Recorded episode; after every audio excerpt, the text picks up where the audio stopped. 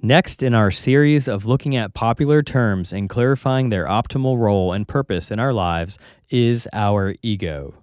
You know, that nagging, sometimes annoying voice that tries to get you to do things that you later regret. Yeah, that one.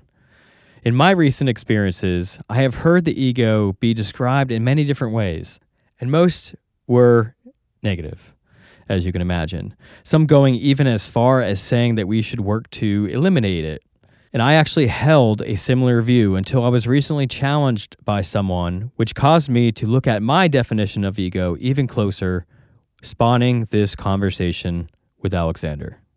Now, if you thoroughly enjoy these episodes of Wise Wise in an exchange of appreciation, sharing the podcast with other thirsty spirits out there goes a long way in helping others and us.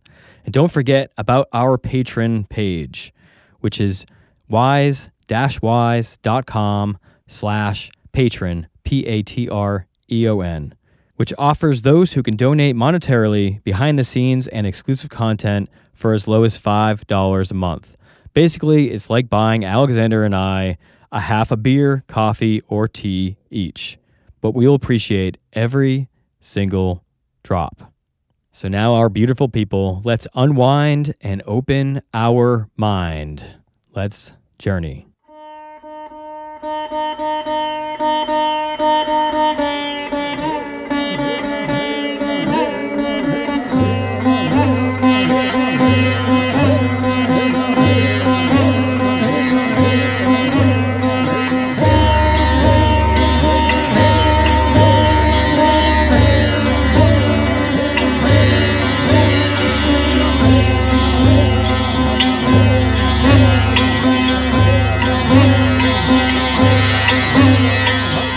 Wise Wise.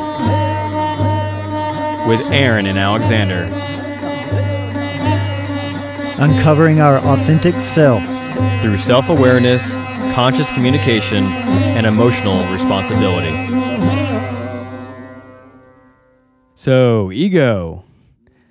So, Alexander, uh, ego is something that people have told me that I have a misunderstanding of what it actually is. I think there's a lot of that. Yeah, there seems this is another, and I, I like the last few episodes we've done because we're we're really uh, taking on the words that have so many different meanings and kind of clarifying it for our audience and how we're defining these words within the philosophy. So I think I think these have been very helpful. And I think again this one's going to be very helpful as well. So the where I derive my understanding of ego from is from before I met you when I listened to Eckhart Tolle's The Power of Now, where he kind of described it as like your pain body. Mm-hmm. And it and it kind of was the part of you that was always trying to survive. So it, it would kind of do whatever necessary to fight you, go against some of the, you know, if you're trying to do something good for yourself that's outside of what it needs, is kind of like fight you. And mm-hmm. so, with that said, there are so many definitions. So, why don't you go ahead and clarify? I guess if you want to go simple or, or mm-hmm. advanced, to clarify what ego means within this philosophy, or even how you understand it. You know, the ego is is a term that is necessary and it can be either our biggest adversary um, or you know our uh, saving grace, so to say. The thing is, is that I like to suggest for it to be looked at as like a, similar to an athlete. There's there's times to put a special athlete in, and that's what the ego is. Is to me is like a a, a special player like on some football teams, you know, you have a kicker, you have a punter, they have like a special skill set, and they only come in when it's absolutely necessary. That's the way that I think that the ego could be uh, viewed as well. Is that it's not something that needs to be annihilated completely because it is part of the fight or flight response. And if our life is in danger, then that ego part is very important to make sure that we know we we mean enough to make an effort to save yourself in this situation. But in conversations, in um, work environments, in you know loving environments, in many other environments that we're in the majority of the time, the ego brings the adversarial type of energy. And it can even bring it against ourselves uh, because it will keep us from sometimes wanting to grow or expand or to change. I am looking forward to to this episode uh, as we discussed earlier to discuss this and and uh, I think it's going to be wonderful to just give once again just another view of how to approach uh, this subject. Do you think ego is something that we're like born with, or is it something that we're learned throughout our childhood?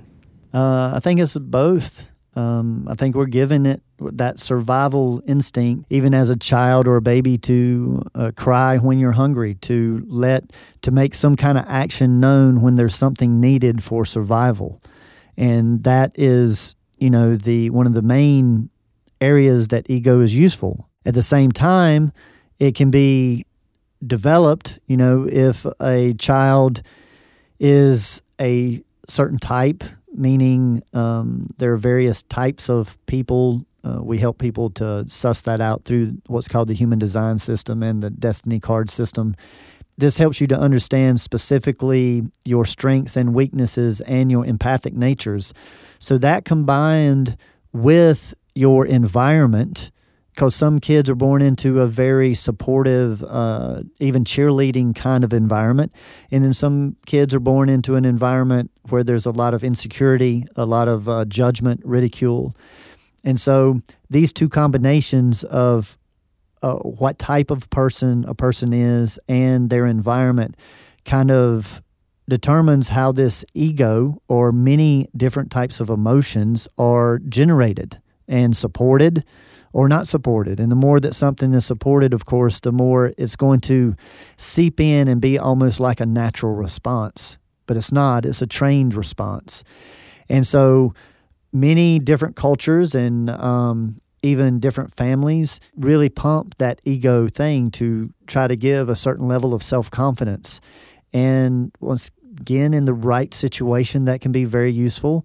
And as with anything, as with you know, different drugs, uh, different substances.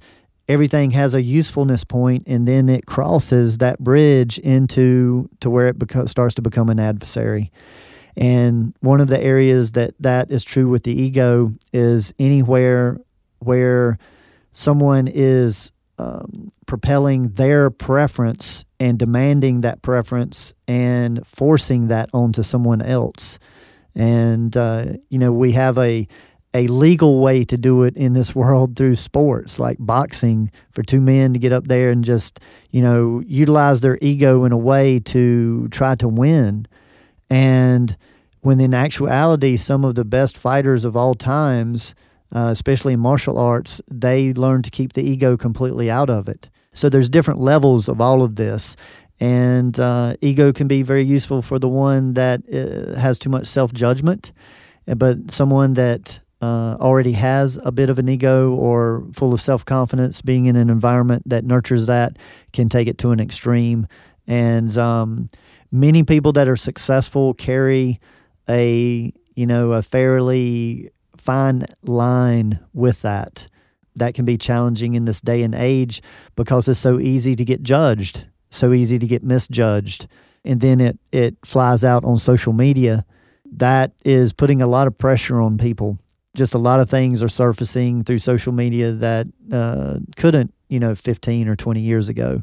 So that's inc- that's increasing a pressure in this subject of the ego to defend. And anytime somebody has what's called a defense mechanism, a way that they react right away, I mean, at something that's said or, or done, they don't even take the time to process who's saying it, who's doing it, why this is happening, and that is that ego kicking in for for protection. And this is where most people are misusing ego is in the emotional arena, and um, they tap into it very quickly when they feel threatened. And this isn't anything wrong; it's just a, a perpetual, ongoing situation in our culture.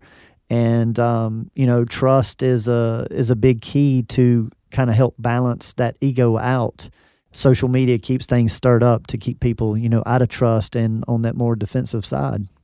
And you were just getting into my next question, which is what is the relationship between ego and our emotions? Well, it's very strongly connected. These defense mechanisms, or that term that I will use, uh, of where, like I said, the person doesn't even have an opportunity to know what's happening. They do it so often and for so long, it's an automatic response. And sometimes that can equate to different emotions. For some people, it can activate their sadness as soon as they feel threatened. You know, the ego just goes into like being hurt because they've experienced that so much in their life, or it can go into frustration or anger or rage. And what, you know, I'm hoping that this philosophy and this podcast and the work does is to help people to break these patterns, to break those um, instant reactions. And we just call this, you know, emotional processing. Realizing that there's not something wrong with you that you do this. And no, you should not be judged because most of it is situational from people's childhood. And I really want to reach out with a deep level of compassion and ask everyone to carry a little extra compassion today when you listen to this podcast because after being in private practice for over 11 years now, I've heard so many stories about people's childhoods. And I've come to the point that it just isn't a secret that almost everybody had a challenging childhood. And if you didn't, you were truly given a gift. And that to understand that if you didn't and you were given that gift, you're given a large opportunity to be able to carry more compassion than other people. And this is how we're able to reflect on our gifts and carry that level of compassion for someone else. And as you go through life, maybe you had a great childhood, but then you have another time of your life that was extremely challenging. So people get their their challenges at different age ranges. And this is why all the great leaders from the past have really spoken on this compassion so much. And it is taking time to just consider that you don't know what someone else has gone through or, or what they're going through presently. And so when that ego wants to jump up, as an adult, you have the ability to say, Oh, anger, please sit back down because you're not going to help this situation. I'm just talking with someone and I care about them, and they just gave me a different opinion than my opinion. But many times that person won't catch it and they will say something, they will attack back, they'll go into a defense. And so the beginning of this, uh, working with this and keeping the ego not activating the emotions, is that willingness to truly have compassion like on your hip, ready to grab at any time. And this is where stillness, uh, some people call meditation, but but really I just call no input, no output time helps people to recharge, to be able to stay in that compassionate range so much more. And this is what some people call unconditional love. Many of the greats have talked about that as well. And as I suggest that this unconditional love at 528 hertz resides in the root chakra or the high root chakra, because that is a C sharp. And so when you're grounded, when you're centered, when you don't have any financial issues, when you don't have any safety or security issues, those are the people that I have found that carry the most compassion and the most unconditional love, and that is in that root chakra. But there's a lot of work to get to uh, to get to that. So so people just just recognize in yourself anywhere you're threatened in those areas, your safety, your security, your financial issues, your living environment, especially. And that's going to let you know kind of how compassionate that you can, uh, may or able to be, or how quickly that ego is going to jump up and activate one of your emotions. Because if you're if you're feeling deficient in two or three of those areas that I just mentioned, um, trust that more than likely you are on guard and that ego is ready to switch and go into defense and bring in an emotion very, very quickly. In the past, we've talked about how we all have a little hurt child inside of us. And sometimes we even made the connection with emotions or our, our trauma being like children. Is there any connection or could you make a metaphor of the ego being that child inside of you, that hurt child? Or is there another metaphor that you would particularly use to describe what the ego is in our relationship to it inside of us? I think I would just say that rather than um, defining it specifically, I'll just say that yes, every child or most children coming in um, have that ability of the ego, and not all, because there are special people that come into the world for different purposes. It's more like um, learning to relate with this part of yourself rather than trying to get rid of it or um, trying to even control it. I like to think of it as more of making friends with it. Um, so it's going to work with you rather than you thinking that you're going to dominate it. Once again, the ego, when it starts working on itself, can want to be very stern. You know, so many people that start working on that will be very hard on themselves. And that's just the ego fighting the ego. That's why I like to suggest give something at least a hundred times that you try something before judging whether you're getting better at it or not. And so when I was doing this practice, and I continue to do the practice, but when I first started, it was just an agreement with myself that I did not want to so called vomit any of my negative emotions on anyone. And so my agreement with myself and my ego was we're always going to have a discussion rather than you having a say.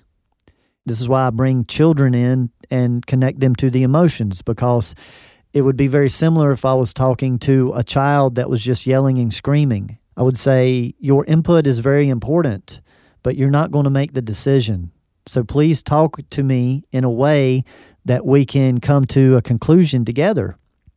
This is the way that I suggest to talk to our inner child and that ego and say, Hey, you're important. It's still the three R's recognizing, respecting the subject, and then just redirecting the energy so that it's more useful. Anytime we feel that we have been offended or attacked, you know, it really helps, I feel, to understand that this is coming back into our field because we haven't learned the lesson yet. And the person or the situations that's delivering it has very little to do with this true emotion that's coming up. It's more connected to all the similar situations in the past. And so it's bringing up all of that stuff. That's where talking to the ego rather than trying to fix it, trying to dominate it comes in of like, hey, he's jumping up. The ego is saying, take guard, take guard. This person is attacking you. And you can say, thank you. And that uh, recognize. Now, I respect that you have something to say. Now, is this person truly a threat to me? The answer, the majority of the time, is going to be no. Now, is what they said, does it carry any truth? If it does, then you need to look at it. And that defense mechanism will come up if it's true and you don't want it to be true. If it's not true, then it won't uh, rea- it won't create the ego to jump up.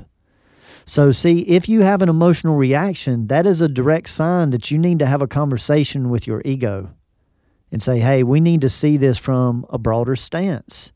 We don't know what this person just went through. They just called me a name. Am I that name? No. Okay, then there's no need for you, ego. Please sit back down. Compassion, come on back up here. So that can, in the beginning, it can take time. It gets to where it happens in seconds or milliseconds after you practice it for a while. But the thing is, every time you have that talk to the ego, you're reducing your reaction time.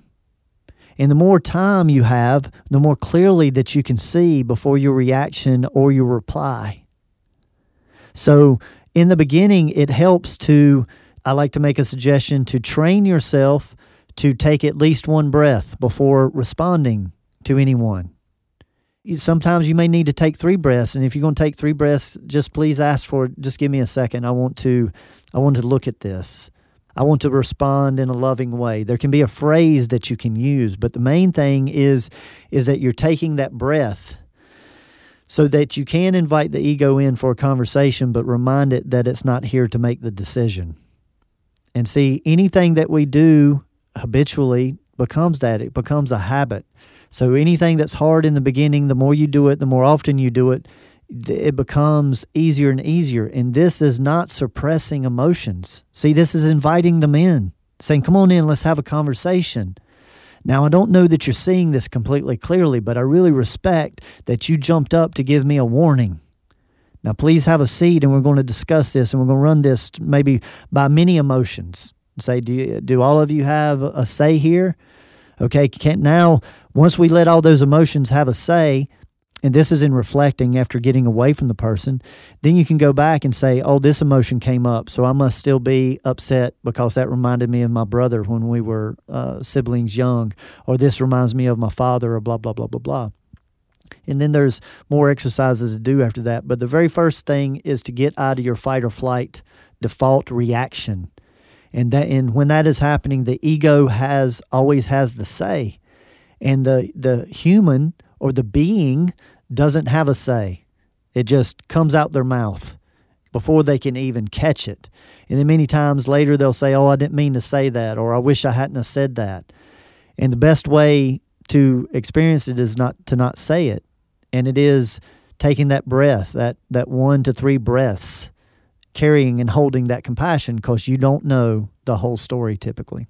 That was a very good description, and I know I threw you a curveball with that question, but I thought you dove into some pretty good descriptions, and I and I do think that's what I was doing was I was sending my ego to battle against itself and looking at it as a negative thing and something that I had to remove. And I think that's maybe one of the reasons why people would tell me that, you know, are you looking at, are you seeing ego the right way? Because I do think that I've had a negative view on it as like it's I need to I need to remove it. But yeah, and uh, and I think that's very common in the uh, so-called spiritual community and maybe even the religious community, um, because it is it is talked negatively about.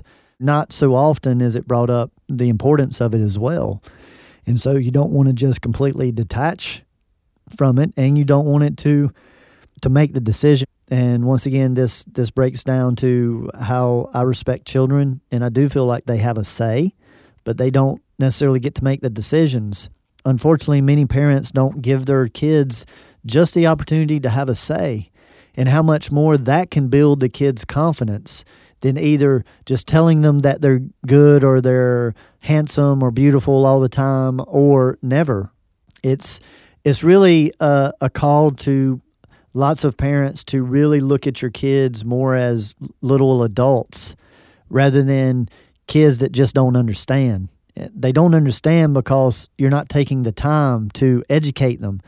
And I think that that's a big thing with the ego. If it feels respected, then it doesn't have to jump up so fast. I mean, think of it in this this view is that if you learn to respect it and you learn to uh, tell it that it does have its place and it does have its specialty.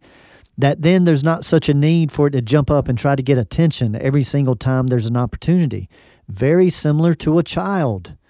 If you give a child that throws temper tantrums all the time, if you give them a certain amount of attention the right way, and we can help parents understand this by doing their charts, then it has a very high success rate for them to diminish that need to act out. And when that doesn't get taken care of as a little child, then in teenage it becomes, um, you know, high school or junior high problems.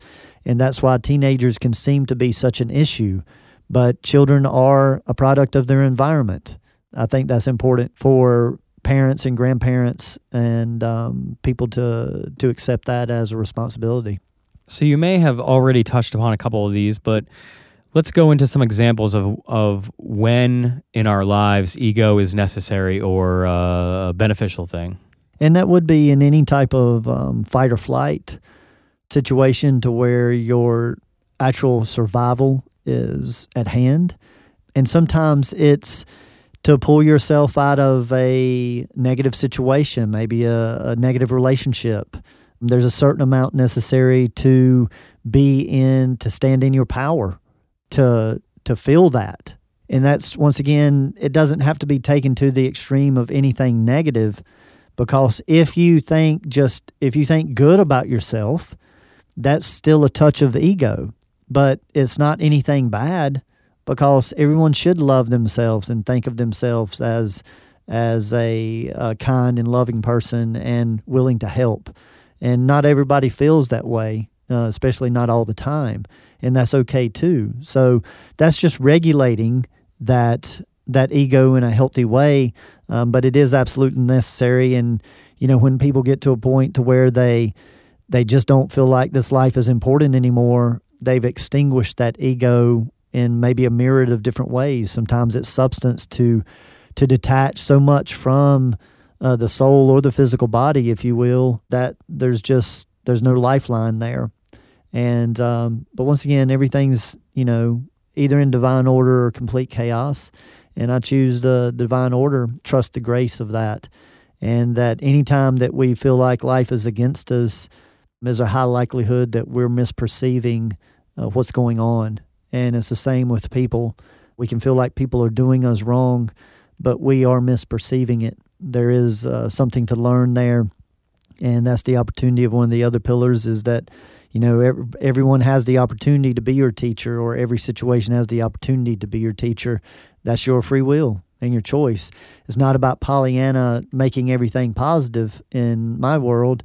It's just simply being able to see it for what it is outside of preference so that you can make the most conscious decision in how to move forward and keeping the ego you know in check while being respected and knowing how to manage these emotions is a big part of that i think one way that i've possibly used ego in a beneficial way was when I felt that like government or corporations were trying to poison me with these low quality foods that they're trying to sell us in the mm-hmm. grocery stores and things like that with pesticides. And so I kind of you utilize my ego to be like, well, you know, they're trying to get me sick, so I'm gonna spend extra money to to make myself healthy and look into healthy avenues. So so I utilized that energy and redirected it into helping myself i guess in my in my view become more healthy. But you know i mean there's so much knowledge out there that like like you say mm-hmm. there's both so both sides of the coin can can be argued. So yes. but in my view i'm being i'm being healthier than i was. Yeah google can certainly give you uh, both views on almost anything. So i would like to jump into ways that or just some a few examples in our lives where the ego is detrimental to our lives? Well, the very first one uh, that just comes to mind, not necessarily the most important one, is in intimate relationships. That does extend into between parents and children, uh, both ways. Sometimes it's uh, your parents, sometimes it's your children, but especially in the intimate arena. The very interesting thing in this realm is that Mars energy or Martian energy it carries both attraction and competition simultaneously. And when I do uh, compatibility charts for in my relationship consulting, you know, I can help people see kind of the obstacles and the benefits that they're going to be for each other. And anytime Mars shows up, which is pretty often, and because it's the planet of attraction, the more Mars somebody had, two people have in their chart, just the more passion that's going to be there more than likely and the more friction simultaneously.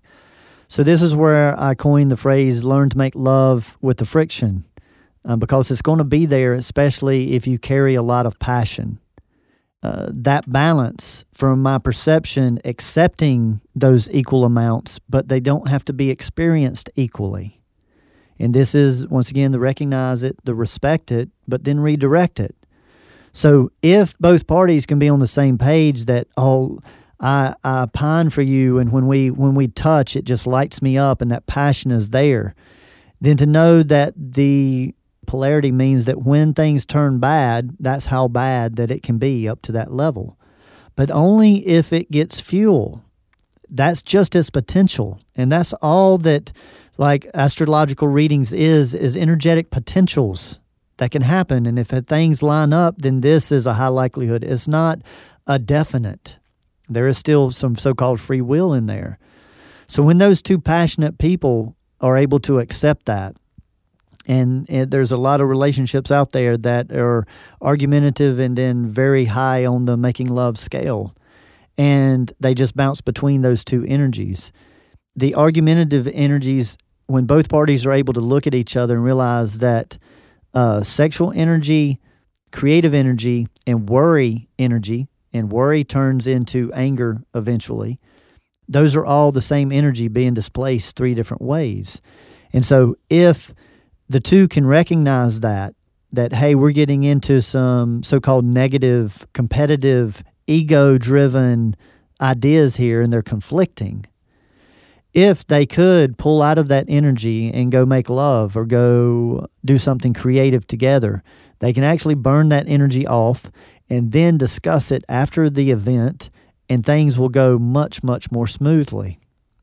But not many people can change gears that fast. Once those uh, that ego pops up and the emotions fly, the vulnerability that's part of that making love part or or even being creative is a vulnerable act. See that gets shut down.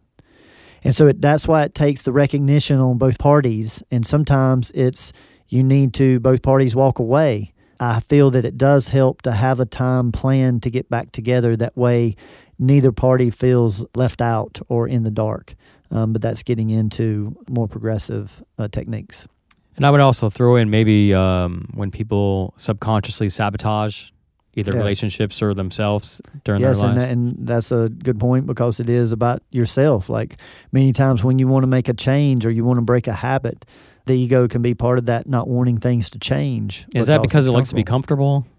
Well, I think so. And, you know, in the subconscious is part of what runs that ship is that – the subconscious, anything that's repetitious, see, the body and mind don't have to put as much energy into it. So that's why when you constantly redirecting the energy, I call that keeping consciousness around. Is that you're you're constantly tapping in and you're saying, No, I'm not just going to think that automatically. I'm going to look at that a different view. I'm not just going to drive the same way home. I'm going to drive a different way and I'm going to have a different view and and might get some inspiration to where you know, anything that's done repetitive, inspiration typically just fades away. And that's where the subconscious rules and people stay stuck. And um, instead of breaking outside of those boundaries and truly moving forward. So, in wrapping up, what is the optimal way, or maybe you can go into a little more of a, a description of, of how we should utilize or some tips on how we should utilize ego into our lives on a daily basis? That is kind of like an, an individual thing. And so I, I want that to be said that we're going to answer this in fairly general format, but each individual needs to adjust it to themselves. Maybe accepting that ego is there, uh, really, whether most of us want it or not. So it's not a focus necessarily on focusing on ego, I think, as much as shifting the energy to more of a self love and acceptance of of yourself.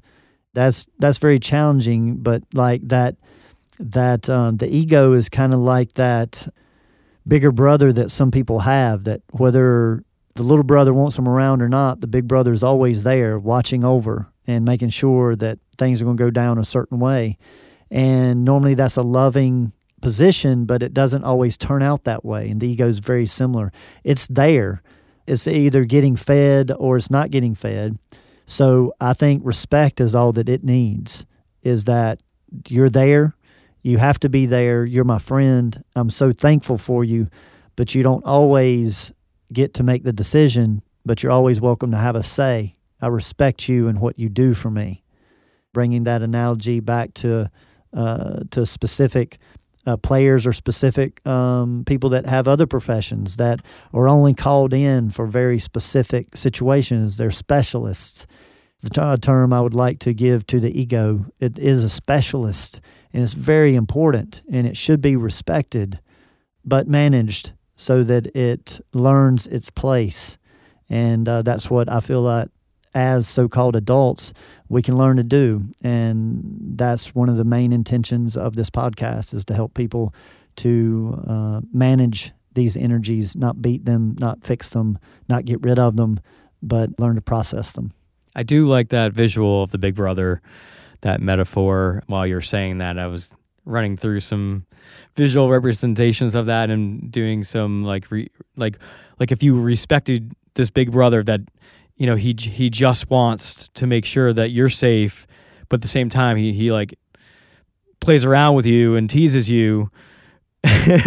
so I mean, if you respect him and and and show him gratitude for what he's good at, then he's gonna kind of sit back down a little bit. Right, right. And because remember, almost everyone wants to be respected. And some people can even take not being liked if they know they're respected. So that's uh, that's why it is one of the main components in the three R's, and that is always giving the respect, not expecting respect. You know, the first one is to recognize. You recognize the person or the situation for just what it is. Hey, I see you. Then it is show respect, not expect respect, but show respect. Hey, I really want to work with you here. I'm sure you have something great to offer. And then redirect the energy, the person, the, the situation for what is, from my perception, the highest good of everyone involved. And so that's a, a quick review of the three R's. But that respect is all about giving respect, not expecting respect from people. All right. Well, that's it. So let's now stay tuned for our three minutes of stillness. Enjoy, everybody.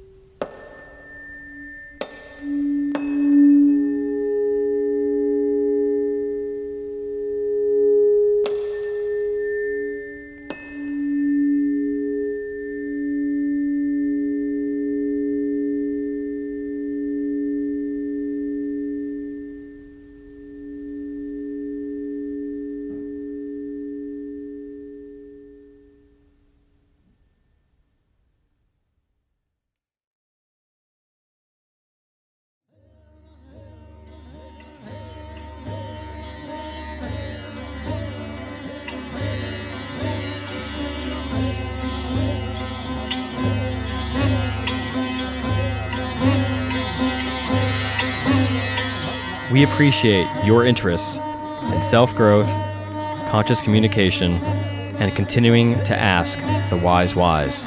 And remember, gradual changes over long periods of time equals lasting results. The Just Philosophy, as discussed in this podcast, has been developed by Alexander over the last 22 years in his private practice, professional environment, and private studies. The information discussed is intended for educational purposes only. It is not meant as a replacement for conventional medicine. Just remember knowledge plus experience equals wisdom. Seek the wise. As we continue sharing this information, there are also multiple ways to share and support this work.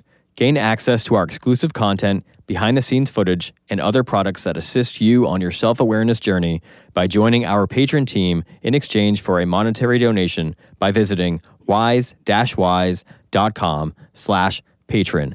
That is W-I-S-E dash W-H-Y-S dot com slash P-A-T-R-E-O-N. Another way of support is by sharing this podcast with receptive individuals or even leaving a review on popular platforms such as iTunes or Facebook helps us introduce this work to others through the listener's words. We are also on most major social networks, so follow us along there or even join our Facebook group community. Continue your journey by visiting Alexander's website where you are able to book private consultations in person, by phone, or even Skype. Know thyself better with human design and destiny card reports and readings, as mentioned in this podcast. View a calendar of his live performances and class schedule, peruse his other products such as shirts, CDs, and the revolutionary VibroTune sound vibrational therapy tables that assist with subtle energy alignments. So grab that keyboard and go to thejustphilosophy.com for those goodies. That's T H E J U S T P H I L O S O P H Y.com.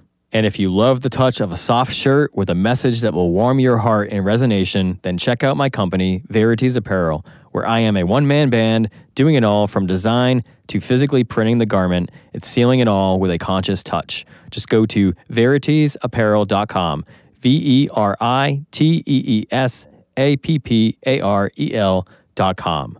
Thank you all for being a part of this journey with us.